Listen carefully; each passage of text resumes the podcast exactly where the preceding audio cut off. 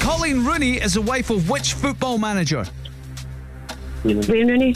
Which TV cook presents a show called Cook, Eat, Repeat? Pass. Three score and a ten is a traditional bingo call for which number? Pass.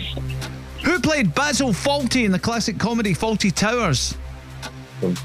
John Cleese. Scott Morrison is the Prime Minister of which country? Australia. Alpine, Nigerian dwarf, and Angora are all types of which farm animal? Pass. Which Tom Hanks film is based around the Cold Mountain Penitentiary? Pass. Maastricht Airport is in which country?